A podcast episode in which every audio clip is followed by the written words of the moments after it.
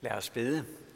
Kære far i himlen, dig kan vi ikke øh, skjule noget for, og alligevel så elsker du os, og det takker vi dig for.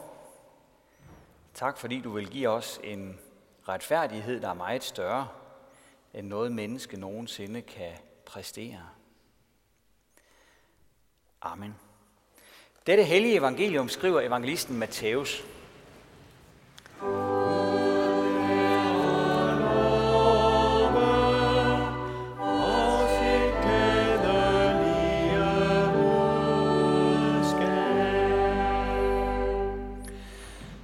Jesus sagde, hvis jeres retfærdighed ikke langt overgår de skriftkloges og farisæernes, kommer I slet ikke ind i himmeriget. I har hørt, at der er sagt til de gamle, du må ikke begå drab, og den, der begår drab, skal kendes skyldig af domstolen. Men jeg siger jer, enhver, som bliver vred på sin bror, skal kendes skyldig af domstolen. Den, der siger raka til sin bror, skal kendes skyldig af det store råd, og den, der siger tåbe, skal dømmes til helvedes ild. Når du derfor bringer din gave til alderet, og der kommer i tanke om, at din bror har noget imod dig, så lad din gave blive ved alderet og gå først hen og forlige dig med din bror. Så kan du komme og bringe din gave. Skynd dig at blive enig med din modpart, mens du er på vej sammen med ham – så din modpart ikke overgiver dig til dommeren, og dommeren igen til fangevogteren, og du kastes i fængsel. Sandelig siger jeg dig, du slipper ikke ud derfra, før du har betalt den sidste øre. Amen.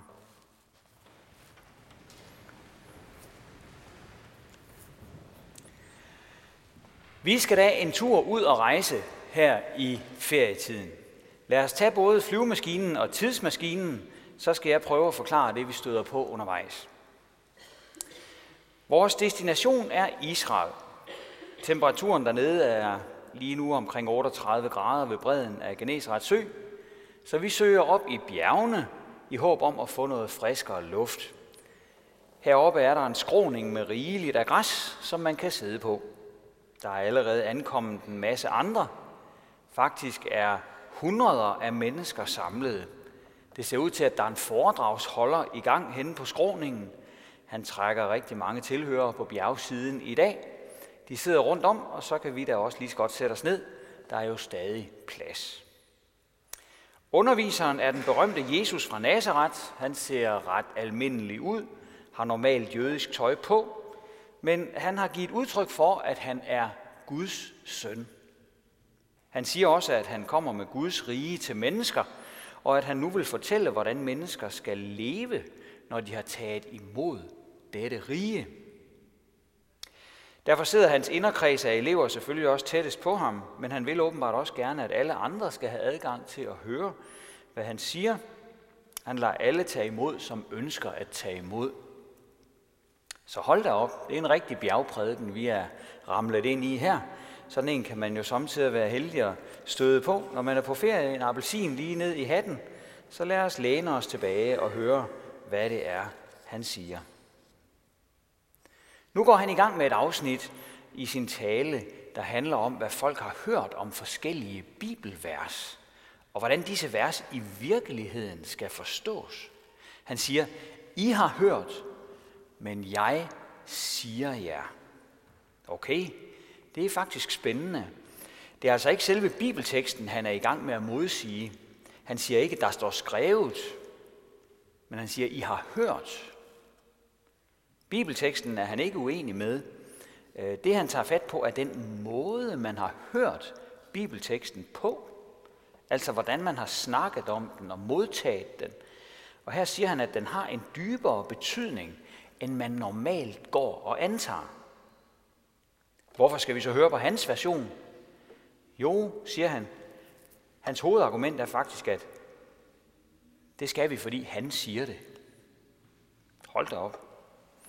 Han mener simpelthen, at han er den, der for alvor kan sige os, hvordan bibelordene skal forstås. Og det kun er med hans forståelse, vi kan forstå dem rigtigt. Det er godt nok radikalt, det her. I har hørt, at der er sagt, men jeg siger jer. Sådan. Han sidder der på sit bjerg som en anden Moses og fortæller os, hvad Guds lov betyder. Moses sad jo også på et bjerg, da han gav israelitterne loven mange år tidligere. Det var Sinai bjerg. Men Jesus taler nu som om, han er den egentlige lovgiver. Altså ham, som, som loven oprindeligt kommer fra. Han taler som om han ja, egentlig hele tiden har været der, Øh, både på Moses tid og længere før. Hele tiden har jagttaget, hvordan mennesker har misforstået og misforvaltet hans lov. Og nu er han så kommet for at restaurere den lov, som er gået i forfald i løbet af historien. Han vil, at mennesker igen skal forstå, hvad der hele tiden har været meningen med bibelordene. Ja, det er godt nok noget af en personlighed, vi er stødt ind i her på vores ferierejse. Der er jo sådan set kun to muligheder, hvis man sådan sætter sig til at tænke efter. Enten så må han være en sindsforvirret mand, eller også må han være Gud selv. Det er noget, man lige må tænke over. En ferie ud over det sædvanlige, må man sige. Vi får at vide, at denne Jesus ved en anden anledning har sat ord på, hvad der er det største bud i loven. Og her har han sagt, du skal elske Herren din Gud af hele dit hjerte og af hele din sjæl og af hele dit sind. Det er det største og det første bud. Men der er et andet, som står lige med det. Du skal elske din næste som dig selv. På de to bud hviler hele loven og profeterne. Kærligheden til Gud er altså det vigtigste. Men kærligheden til medmennesket står lige med det. Det ser ud til, at din og min relation til vores medmenneske simpelthen rører ved Guds eget hjerte. På den måde kan vi ikke møde noget medmenneske noget sted, som ikke er Guds elskede menneske. Hverken i venskab eller konflikt kan vi møde nogen. Hverken i kærlighed eller i had. Hverken i sandhed eller i løgn kan vi støde på nogen, som ikke er Guds elskede menneske. Kærligheden til andre hører med til lovens absolute centrum, ligesom kærligheden til Gud. Og det må så også betyde, at Guds lov ikke bare handler om, ja, regelrytteri. Vores opgave er ikke bare at kunne nogle paragrafer. Vi skal faktisk have kærligheden med i det, når vi forsøger at leve efter Guds lov. Det er slet ikke nok, at vi har nogle forklaringer parat. Der skal være hjerte i det. For Gud har åbenbart selv hjerte i det, når han ser på et hvert menneske. Det må være noget af det, han mener, når han siger, at vores retfærdighed skal overgå de skriftkloges og farisæernes. Det er godt nok noget af en ferie, vi er i gang med her. Stik mig lige solcremen. Den tur kunne godt ske at sætte spor i vores hverdag, når vi kommer hjem igen. Nu fortsætter han. Det er det femte bud, han tager fat på. Du må ikke slå ihjel. Det har vi hørt. Det ved vi godt. Det er strafbart at tage livet af folk. Det kan man blive dømt og, og straffet for og sådan noget. Det ved vi. Men så kommer hans præcisering. Nu skal vi høre, hvad budet betød fra begyndelsen af. Men jeg siger jer, en hver, som bliver vred på sin bror, skal kendes skyldig. Åh oh, nej, nu bliver vi jo dømt alle sammen. Også dem, der ikke har nogen bror, for bror betyder også et medmenneske. Og vi har da alle sammen været æderspændt rasende på en eller flere i løbet af vores liv. Det kan man også godt blive i ferien. For eksempel hvis, hvis hotelværelset, man kommer til, er beskidt, eller udlejningsbilen var den forkerte, eller man er alt for mange samlet på alt for få kvadratmeter. Meget andet kan også få os til at tænde af. Vi kan huske, at vreden har kogt og boblet i os. Måske fik, fik vi sagt hårde ord, måske råbte vi idiot eller tåbe til nogen, eller måske gik vi og mumlede skældsordene for os selv, mens vi hørte nyheder. Der var noget, som var så langt ude, at vi blev rasende på en bestemt person, et bestemt parti eller en bestemt interessegruppe. De fattede ikke, hvad der var det bedste for verden, for landet eller for dem selv. Og så blev vi simpelthen så... Når vreden fylder os på den hadske måde, så kendes vi skyldige, siger Jesus på bjerget. Vi skal heller ikke bringe vores gave til alderet, hvis vi er fulde af den hadefulde vrede. Og det har altså ikke noget med aldergang at gøre. Øh, det med at have en gave med til alderet, det var jødernes måde at samle penge ind til templet på. Så det handler mere om at give penge til nødhjælp og mission. Det må betyde, at Jesus er mere interesseret i, at vi lever kærligt med andre, end han er interesseret i vores penge. Så få forholdet til andre i orden først. Også selvom det er uklart, hvem der egentlig er skyld i, at det gik i fisk. Og få så punkten op bagefter. Og spred noget godt her i verden, i stedet for had og bitterhed. Skynd dig at blive enig med din modpart, mens du er sammen med ham på vejen, siger Jesus. For ellers går du hen og bliver dømt sammen med ham på vejen. Hvad betyder det? Det kunne lyde til, at vi ligesom er mm, på vej et sted hen. At livet ikke bare er en uendelig charterferie, der aldrig slutter, men at vi er på vej hen imod en dag, hvor vi skal møde Gud ansigt til ansigt.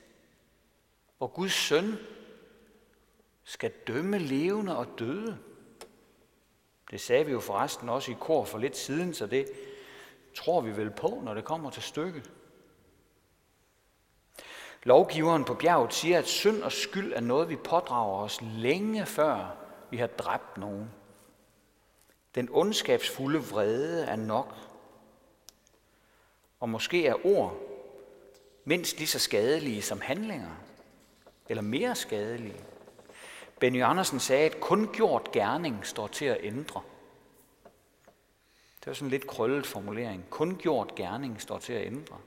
At de sagte ord ikke altid er lige til at ændre på samme måde. Mens vi lytter til Jesus fra Nazareth, kan vi høre, at dommen og evighedsperspektivet fylder rigtig meget i hans undervisning. Synden er ikke bare farlig, fordi den ødelægger relationer og livskvalitet – den er først og fremmest farlig, fordi den kan føre til, at vi går fortabt. Og det er det, han advarer os imod. Det er vigtige ord. Men nu kommer vi snart til at smutte hjem til Danmark igen for denne gang. Vi skal nå vores flyver, vi skal hjem til gudstjenesten, vi skal hjem til hverdagen. Til gengæld er det, som om vi ikke rigtig behøver nogen tidsmaskine på turen hjem.